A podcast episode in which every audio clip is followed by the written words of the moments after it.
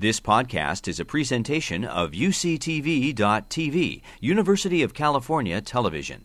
Like what you learn? Help others discover U C T V podcasts by leaving a comment or rating in iTunes. I think we're going to just get started with questions. I'll warm it up by sure. asking you one or two. Sure. Um, I think I'll ask you one content question mm-hmm. and one more meta question. I like it. You choose. What would you like first? Uh, let's do content first. Okay, content.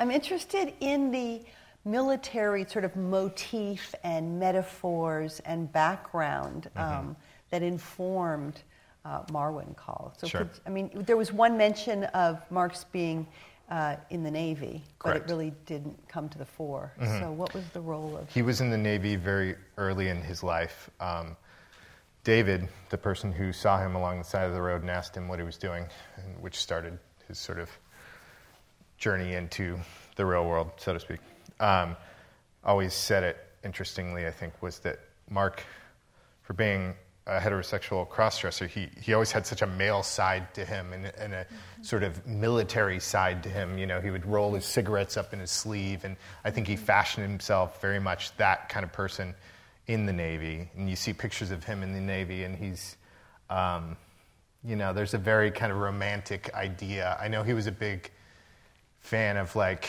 Hope Crosby, World War Two era kind of films. Mm-hmm. That all that music is Mark's favorite music. Mm-hmm. So um, even though he served in the eighties, you know, I think that for him still tied into World War Two in a time of men and and men being men, as he said, and women being women, which is an interesting thing for him to say. Mm-hmm.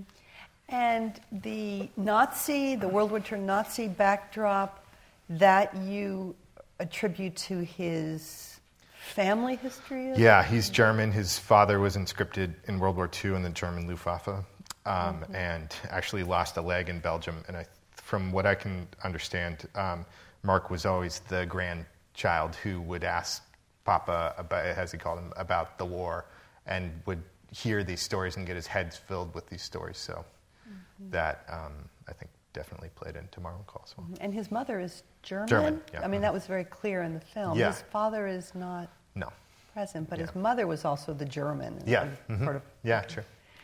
All right. Um, now my meta question. Please, yeah. So, I mean, I, I think that this is a very um, tender film, and the kind of the mise en abîme or the parallelisms between what he's doing as a photographer and what you're doing as a director and mm-hmm. um, are, you know, unmistakable. And I was just wondering what that felt like for you, how you positioned yourself, or what kind of connections developed in terms of your affinities and alignments. Mm-hmm. That's really interesting. No one's ever asked that, but it was really a big part of Mark and I's relationship was mm-hmm. our love of trying to capture something, mm-hmm. you know, and particularly capture an emotion. Mm-hmm. That's really what he tries to do, and I like to think that's what I try to do. Mm-hmm. Um, and um, so, yeah, you're right. That was, we still do that. I mean, we did that today on the phone. It was talk about photography and what that is to try and capture something. And, um, mm-hmm. you know, I guess at one point I told him, like, anything for the shot, you know, and that that is, I don't know why I would say something so silly, but um, he, that he's held on to that for years as like, as you always say. It's like, I guess I must have said that. Um, but, yeah, he um, that definitely bonded us, whatever you say, right away, and still does to this day. And I mean, I just saw him this summer, and we just sat in Marwencol and talked about like what our projects are next. I'm working on a film I, I want him to give me notes on. He's always asking, how's that film going? You know, so definitely I think of him as a peer, and he thinks of me as a peer in terms of, he always likes to call himself the world's greatest one sixth scale filmmaker, uh, well, and which was, he might be. There was even that slip when it, he said, whenever I'm stuck in my movie, yeah, yeah. in my narrative, well, he slips on a pair of heels. Right, and, and right, sort of yeah, and he says that to the couple, right? Yeah, right. At the art show. Right, yeah, but I he love called that. It his movie. I love that slip, yeah, because he, yeah. it's um, it's telling. Yeah. Yeah, okay, well, thank you. Thank you. Let's open it up. Um, I think we have uh, mics here ready to come to you. Just put your hand up if you have a question or a comment, and they will arrive. Um, I was just wondering about the uh, his relearning of what he knew before the incident, the attack, mm-hmm. and how he described walking into his home and saying, do I have a girlfriend, because there were all those shoes.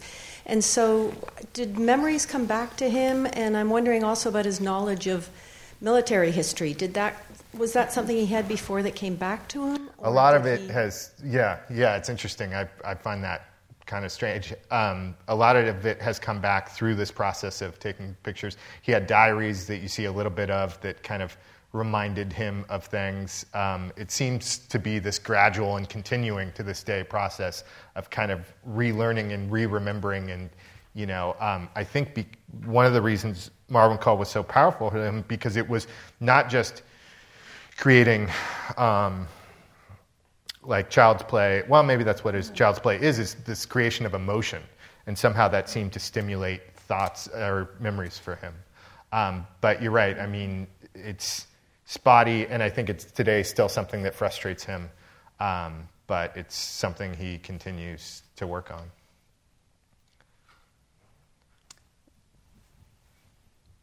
What is going on in the town these days? There's, um, it is, it's gotten really wild. Deja is like sort of the beginning of a world that has just, I mean, imagine a child who has played in this world for years. Like, the rules are going to change and shift, and constantly, he's sort of constantly wiping out the board and, and starting over again.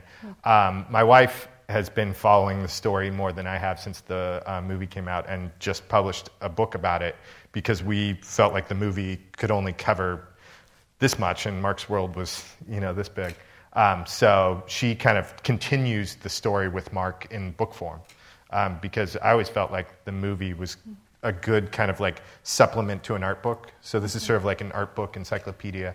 And um, in terms of uh, what's going on, it, it turned out this was all a dream, and it has now restarted, and um, Hoagie is a tank commander, and there's a knight in Marwencol that um, Deja can zap people into, and it's it's gotten completely meta. He didn't go too much further on that, the very end, that one-sixth one-sixth thing where the one-sixth dolls had one-sixth dolls. Right. He, he played with that for a while, but it was, I think, ultimately too frustrating to...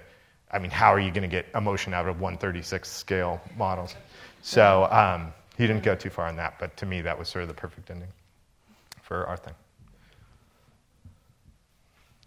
I, I was wondering, because I, I noticed in um, in some of the shots that um, you would see signage that would say Marwencol, mm-hmm. and it, it looked like the C O L had been written in later, and I'm wondering, was it always Marwencol? Was it once Marwen? No. Did it evolve into Marwencol? No, always Marwencol. There's a, if anybody ever has the D V D, there's a deleted scene in there about his names of Marwencol, and there's these fascinating lists of names that he was going to call it. There's Wincolmar and Hoagsville and, you know, all these, like, twenty different names before he landed on Marwencol. But no, he never, um, I don't know why that would be. Um, was it uh, painted, or was it uh, sticky letters painted? Hmm, I don't know why. But no, it's always Marwencol. Obviously, Marwencol being Mark, Wendy, Colleen. Yeah. Yeah. I was wondering about the still photographs um, and whether or not most of the photographs used were Mark's, or if they were your own. Entirely his. Okay. Yeah, all his. And all of the reenactment. All, entirely his, yeah. Okay. Yeah. Um, it's... interesting to me that, and I see why people don't know that, and I, I kind of liked that sort of falling into it, because he never saw them as art or as, do you know what I mean? So it's like, I think by the time you get to the art show, you realize, oh, these were all photographs that I've been seeing, which is sort of parallel to his experience of what those photographs for him were, because they were memories, they were thoughts, they weren't art, they weren't, you know what I mean? So um, I know what you mean, and I didn't do it on purpose, but when it landed there, I, I sort of didn't mind that that it was that way. We uh, see from the journals that pre-attack he was quite an artist. Yeah. But w- what was he pre-attack in terms of photography and in terms of dolls? And, right. I mean, did he know the model shop guy pre-attack? Yeah, he did. Did he build models? He would, you know, he was a desperate alcoholic, so he could never quite get it together. You know, um, he seemed to have talent that was heading in all different directions, but could never be synthesized into something concrete. You know, and he knows that this attack, in some horrible, weird way, f- focused his his creativity in a way that he wasn't able to do because of the alcoholism. But uh, he worked at a lighting shop, on and off. You know, he was arrested a lot. He um, he was. I always took him for like that guy in the back of class who just couldn't help but scribble and and draw. And you know, a lot of the people on his Navy boat have gotten hold of me and would s- scan and send pictures of that they still have that Mark drew of them. You know, he was that guy who would like try and try and press the girl with like, oh, here's a picture of you. You know, but it never got beyond that. Like it, his diaries would talk about the idea of a kid's book, or it would talk, but it could never. He never got past that, you know, it's, it never got to that point where he was doing what he really wanted to do. Yes. I'm wondering about the consequences of the process for him in terms of the film being therapy now. So, and then obviously the book. Uh-huh. So obviously there's a consequence to him, you know, doing his own photography as therapy, uh-huh. and then how your making of the film plays into his therapy. Sure. And then, as you've said, your wife writing a book, yeah. how that plays in. And then just in terms of the sheer, um, both economics and cultural economics in terms of where are the benefits. So how does he benefit in right. other ways from you making the film? Right, right. And then how, from the, the book that you, and you've said your wife has written. So, you know, that kind of playing out sure. of the power relations. Sure, sure. Well, yeah, I mean, that's definitely an interesting aspect of documentary filmmaking is that power dynamic of subject and filmmaker. So luckily, he was my friend, and luckily, I didn't expect this to be anything. I mean, this was just something I did with my friend just sort of to explain to him. Do you know what I mean? Like how I saw him, almost just like a portrait or something. I thought it was going to be ten minutes long, you know, and over four years of working on it, it became this film, and then people actually saw it, and then it, you know, so as that, um, as the film kind of took shape into something real, at each step you have to kind of check, is this okay with you? You know, and it was very much that scene where he's going to New York, and oh, you know, my built Marwencol for me.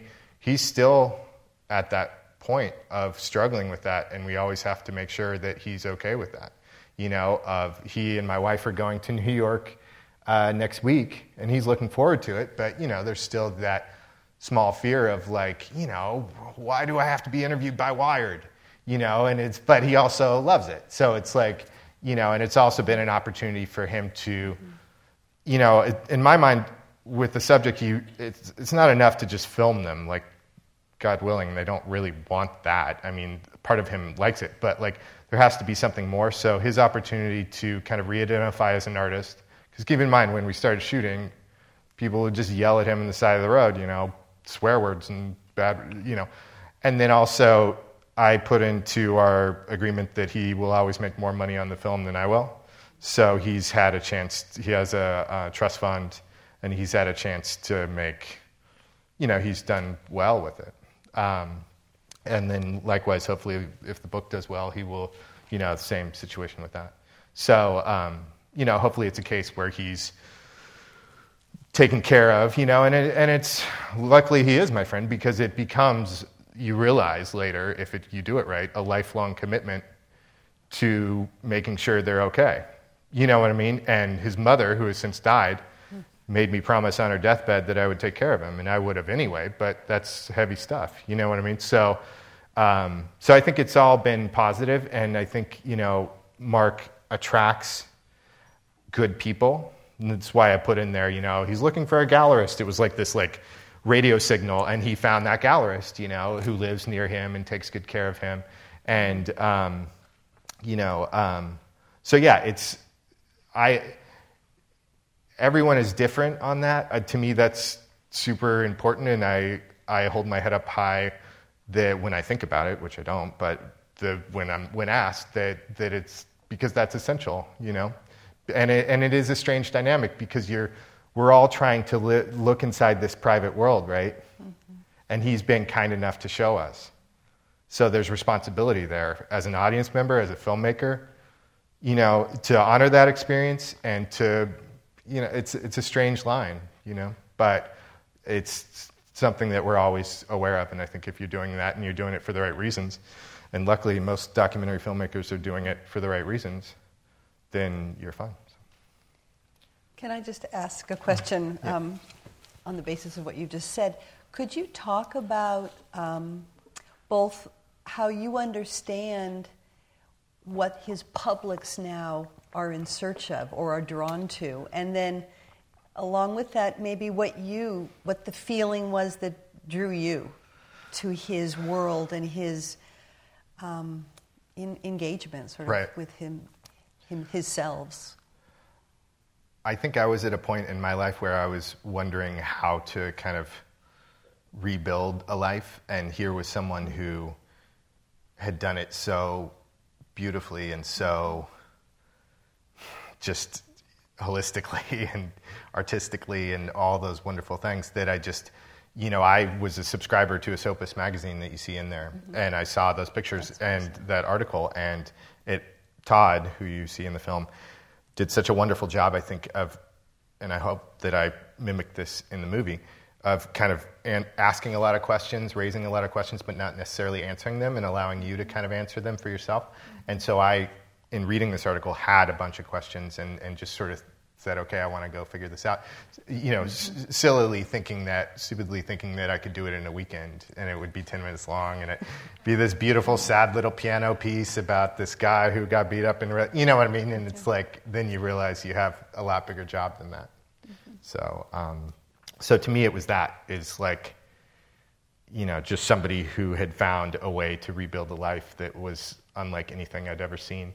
And I think that that's what an audience is drawn to. And luckily, mm-hmm. and to kind of play off one of the things you're saying, is that to me that's essential, is that Mark has never lost that relationship with Marwencol, that he's still doing, and we talk about this, and I assume he would do it even if we didn't talk about it, but it's like to not lose that personal connection to what he's doing.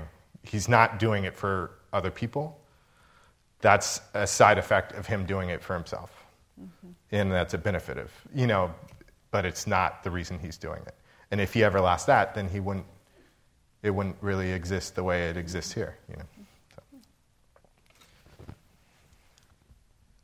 Uh, I'm wondering if you have ever talked to him about his dreams at night? Mm. I think I did, and he said that he doesn't remember them, and he's really frustrated that he doesn't remember them. Um, he's a big, he's a big believer in the idea of dreams, and you know, I mean, he still keeps the Deja doll here and talks to her, and he's wants to live outside of his kind of realistic realm, but I think, as I remember it, his dreams frustrate him that he doesn't ever remember them. That's what I'm remembering.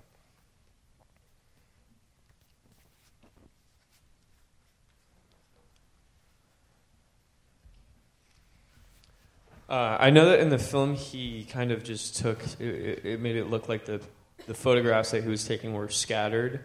Um, was there like a narrative structure to the way he was taking the photographs and to the way they were displayed at the gallery?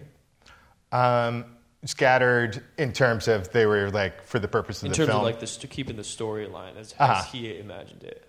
Um, yeah, I mean, that's one thing that is, you know, important to remember is that all those stills that you see that I have sometimes put out of order, many times out of order to explain certain things, are part of a story. With the exception of that one where uh, the guy has the other guy on his back, that really amazing one, um, it's Rescuing the Major, it's called. Uh, the exception of that that he did for the photo contest, every one of them in there and in the book is part of a story. So they're all actually part of a narrative. I'm just taking them out of context, and then the art shows particularly take them out of context. Do you know what I mean? Because they'll organize them by the women of Marwencol or something like that. So he did photograph every single... Oh, yeah. Every single part of the story. Inside a story, yeah. And I'm plucking them for, you know... He One thing I, he would do when I would first show up, I noticed, was he would... I always think that's interesting in documentaries. What does the subject say when you first show up? It's like when you haven't seen a friend for a while, and it's like, oh, this thing I got to tell you. And it's like, you never have the camera ready. And so it's like, I've learned with him especially, it's like, get that camera rolling in the car and like knock on the door, because he's going to tell you something fascinating right off. And one thing he would always do would be like, hey, let me show you what's going on in Marwencol. And he would click through on his computer the images. So, and those became the narration of those scenes, you know, when he would kind of go through the scenes of him being caught in the church and things like that. And as much as I could, I would try and use his cut points, so to speak, as he told the story as my edit points, you know, and I would just kind of like lazily, kind of awkwardly shoot the screen just so I would know what stills he was talking about, and then I would place them in later. Um, and so, yeah, he... That's kind of how he thinks about it, is just like, what's, I mean, you would, you will call him and he would, his first thing will be like, oh, I'm so upset. Uh, you know, Deja did this thing, and you know what I mean? So it's like, that's how he's constantly thinking of it. You know, he just can like go there. Um, so, uh, I'm sorry, is that answering your question? Yeah. yeah. Okay. Cool. I saw this marvelous film. Uh, I was thinking about another uh, outsider artist, Uh, like Henry Darger, sure, uh, with his armies of girls, yeah, uh, and um, I, and just this obsessive universe that right. he completely lived in. Of course, nobody ever got to see uh, it until he was gone, right? Uh, but I'm I'm wondering if that comparison ever comes up. Um, it does, because it's I think natural. In the Realms of the Unreal is that film, and I think it's a. To me personally, I think it's a fascinating film.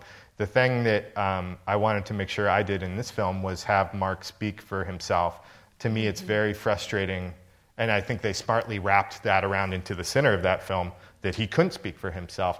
But I think especially in the world of outsider art, there's often, in my mind, this kind of unspoken or spoken or half-spoken creepiness factor that is like part of the equation. And I think that as I met Mark, I wanted to kind of bust some of the rules of outsider art a little bit, um, at least for me, in terms of getting to know somebody, um, because I think that whole term can be, although I find it fascinating and I love that art, the term can be dangerous, and it's like, um, you know, it's as with anything, it's it's loaded with, with meanings that sometimes are damaging. So, um, so yeah, that, that film definitely comes up a lot, and I find Henry Darger fascinating. I just wish I could have heard from Henry Darger and not.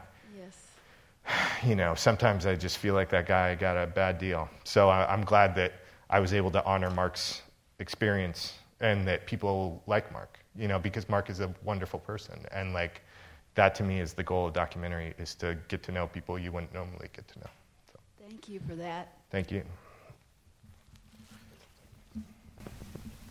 Um, in the beginning, in the beginning, we see that Mark is overdraft um, account when he gets his oh, yeah, bank yeah. statement, um, but he's able to create Marwencol on what is like a limited budget. Right. How, well, yeah. Well, you have the answer, don't you? Yeah. But now that he has a trust fund and, uh-huh. and more money, is Marwencol going to grow? Or it did it for a while. Get, it did. It like if you look on the, if you look on the even. Between the time we finished the film and released the D V D, he got enough money where, like, the you know how when you put in a D V D, there's like uh, come floating images. I shot a bunch of images of sort of new Marwencol, and there's planes, and there's like he he went wild for a while, and um, I mean he just had bombers and like just everything. I mean it was like, and because it had expanded into this like. Magical world, he could do anything. So it was like speedboats, and you know, like he just went radio controlled crazy, and you know. But it, he's now he's now pulled it back, and I think, um, as he said, he's like, "Hey, I never had a chance to like blow money," and you know. There's an amusement park in the works here, yeah, in Florida, totally. The Marwencol. Yeah, yeah, totally. But now he's actually, I mean, somebody said, "What's up with Marwencol?" I mean, he's now thinking about.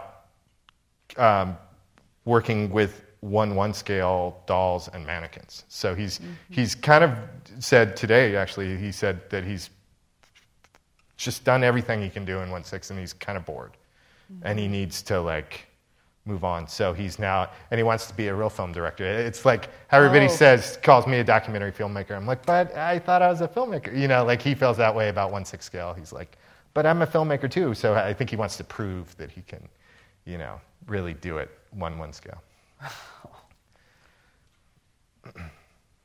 Hi, in the I was, I was uh, oh. curious if you could share a little bit about how this film transformed you in particular uh. and your filmmaking, particularly how you made a world as a documentary about a right. fellow who right. made a world, and shooting forward on the other end uh, as far as future projects and other worlds that you wish to make with right. people that are also making worlds. Interesting.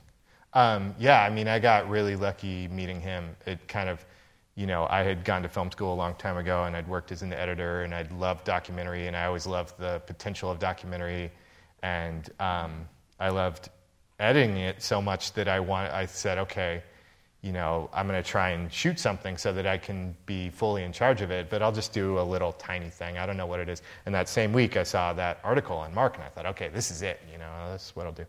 And um, so over the course of those four years, it really was able, it was something that really allowed me to grow, but it also allowed me to kind of synthesize all these things that I had felt about what documentary can be in terms of empathy and uh, things like that. So I think it really was, you know, the thing that allowed me to realize what I wanted to do, that I wanted to do portraits of people that I loved, that I cared about. You know, I mean, you work so long on a film. It's I, I can't imagine all my friends who are doing films about people they don't like, you know, for f- four or five years. I just, I don't know if I could I could do that, you know. Um, and it made me realize, I mean, there's still stuff I can't decide about him. So it made me realize that it's nice to find a subject that's bigger than your frame, that you don't have the answers to. That was a big one, you know, of like, I think documentary is this constant reminder of not knowing and giving up, giving up the knowing aspect.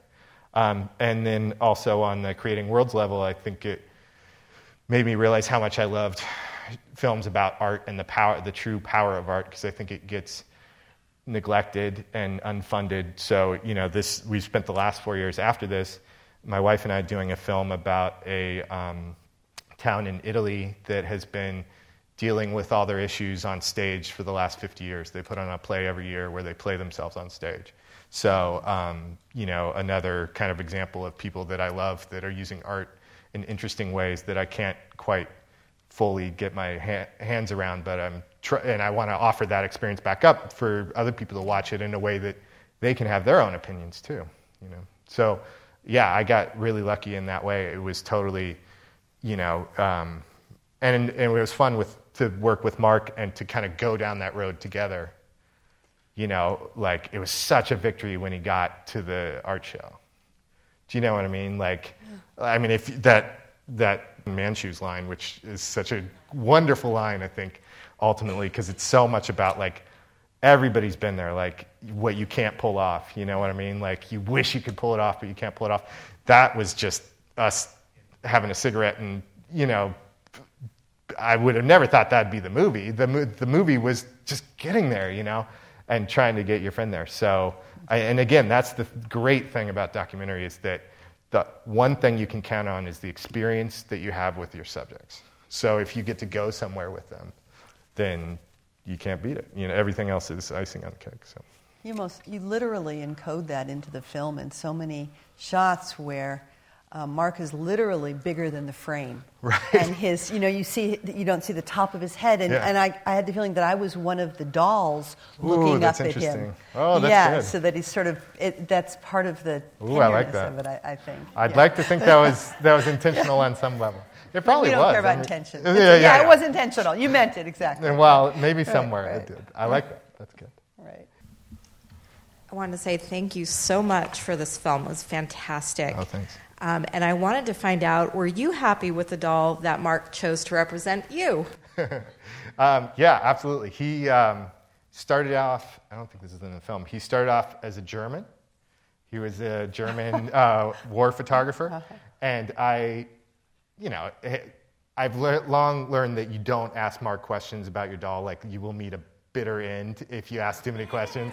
Um, like, something bad will happen to your doll. Um, so I didn't, you know, I didn't push it, but I, I had I had questions about why I was German. and um, and so one day he sent me some photos, and he said, your doll, he changed sides. He works for the Associated Press now. and um, so he became, um, he's actually, there's some really great photos um, that were later than the film that are in the book of him. Um, it, this is a good one. Was he um, eventually, after the film, no, before the film was finished, he said, um, he gave me a Malmberg Film Studios for my doll above Town Hall. Uh-huh. And I was like, wow, that's, why'd you do that? And he said, oh, so you can finish the movie. Because like, you look at his diaries from that time, and he's like, he's never going to finish my movie. You know, he just got married. Can you believe it?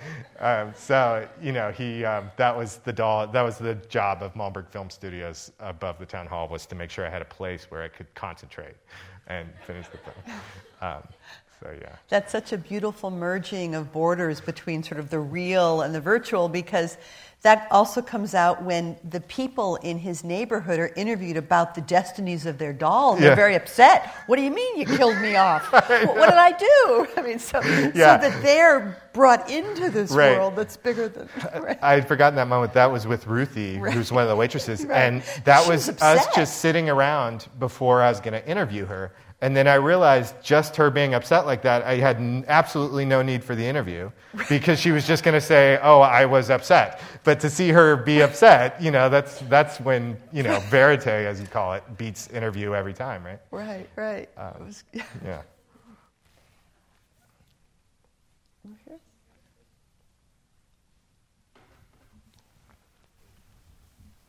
Well, as if you didn't have enough drama and fascinating things in the movie, the cross-dressing was... Yeah.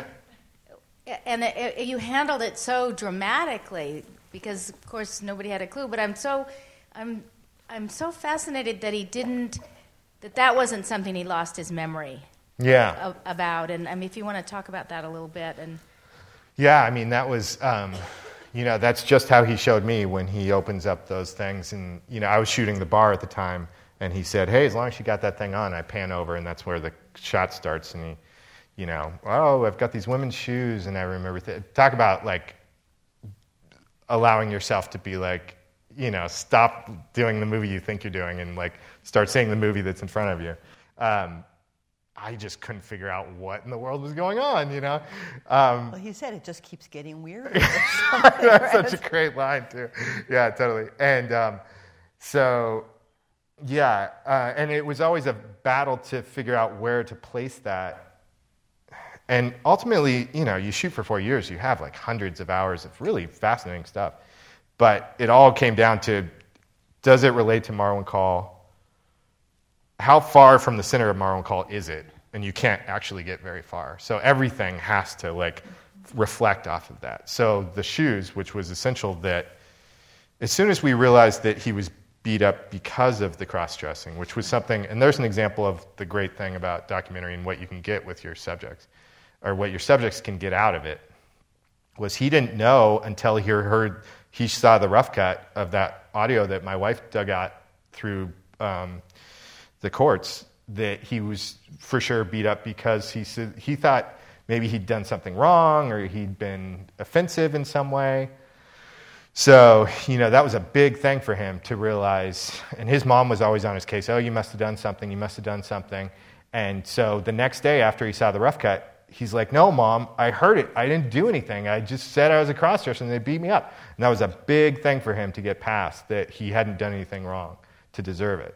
And um, so that, to me, was like a big moment of working with him and things that you can provide to him. Because we were kind of traveling down that road together, unraveling that we would go and, I mean, we had whole scenes interviewing the woman who found him, who thought he was a garbage bag on the side of the road, this beautiful woman named Nora, who was just so sweet and basically saved his life by turning him over, you know, and all this blood came out of him.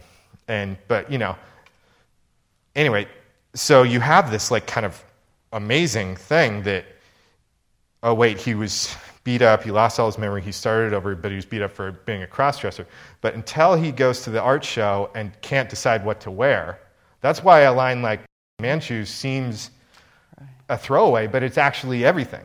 Because it's like, oh, this is about how do you want to re-identify in your second life? Like, you've worked hard to have a second life, so to speak.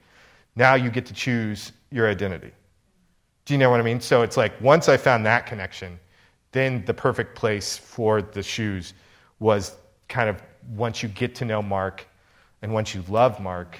It's kind of that, I always feel like with documentary films, like, or anything, like, if you go to dinner with somebody, like, you know, a couple drinks into a fabulous dinner, they can tell you almost anything, and you accept it and you like them because that's that's you're in, you know, you've you've laughed together, you've you've you know made a connection. So I wanted to make sure that this person that that we all accept him when he says those things. If you were to say that thing right off, well, he's a male heterosexual crossdresser who blah, blah, blah.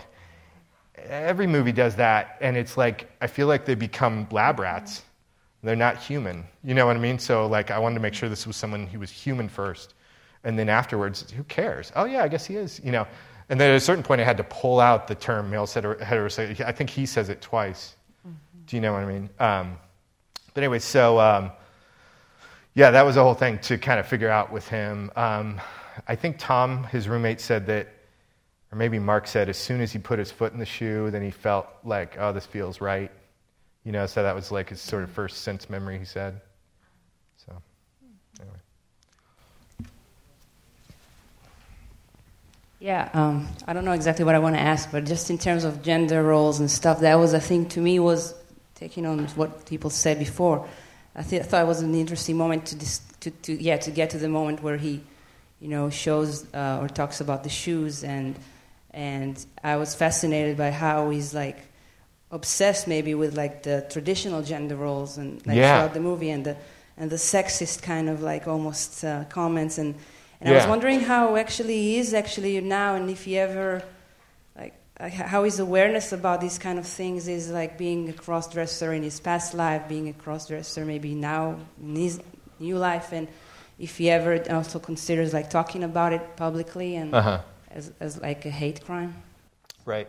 Um, good good points. Yeah, I've always been fascinated too by, mm-hmm. and that's why some of those scenes are in there of like right. that scene I call Gay Town, where he's like, you know, I don't want to... What is, I forget the reference, but there's some weird, like, kind of strange thing he says about, like, well, why is it all Barbies all or something, or why is it all men? men all I don't men, want to be. What do you want? Yeah, you gay woman, town. What do you want to yeah, do and town? Every time I see that scene, scene, I'm yeah. like, man, I can't believe I put that in, but I'm so glad I did, because it points out that he's not perfect, and that his version of identity and gender and all these things is really goofy, and just like anybody's is. It's not, you know what I mean? It's like he's he's a real person, and you know he he has he's he's difficult. You know what I mean? So yeah, I find that absolutely fascinating, and um, I I think he's very comfortable in it, and he would always say to me, you know, when we were filming, oh, this is for duty and humanity. You know, like he knew that.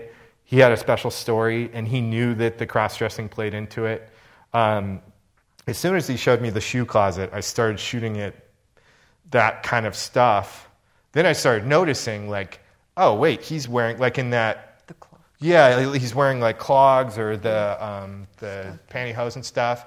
Um, so I started making those connections and started shooting that. And he'd be like, well, why are you shooting that? And I'd be like, well, I think it's part of the story, and... He's like, yeah, I guess so. So it's like, it was definitely a, you know, kind of a progressive thing. But I think he's become more um, tolerant. Um, I think he's, he's sort of, his story has taught himself to be more tolerant in a weird way. Like we were just talking about Caitlyn, what's the name? Jenner, Jenner. Is that right? Jenner. No. Is that the name, Caitlyn Jenner? Yeah. yeah. Mm-hmm. Sorry. And um, we were just talking about that, and that was really interesting. There was, I don't know if anybody...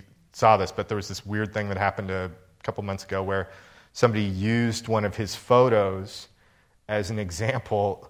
They mistook it for a real war photo. And they used it as an example of, like, I'm sick of these people talking about Caitlyn Jenner being a hero. Uh, I mean, look at this. This is real heroism. And then it took a while for people to point out to this guy. And this guy got like a million likes, you know, on his thing. And then it took a while for people to point out, you know, this image that you pulled is actually the image by a male heterosexual crossdresser who got beat up for, you know, so the irony sort of like poured on thick at that point. But um, so he he was, and I talked to him about that when that was happening. And he was like really proud that he could be part of that, you know? So I think he's like, yeah, and we've played some, uh, you know, like transgender festivals and stuff, and he's cool with that. So I think he's he's opening up to those things. But it's strange how sometimes, because I feel like he's kind of a role model in that way of just showing us, you know what I mean? But it's weird how sometimes those role models aren't like fully up for the job sometimes. Do you know what I mean? Mm-hmm. I don't know. Yeah. It's interesting. We have, we have time for one more.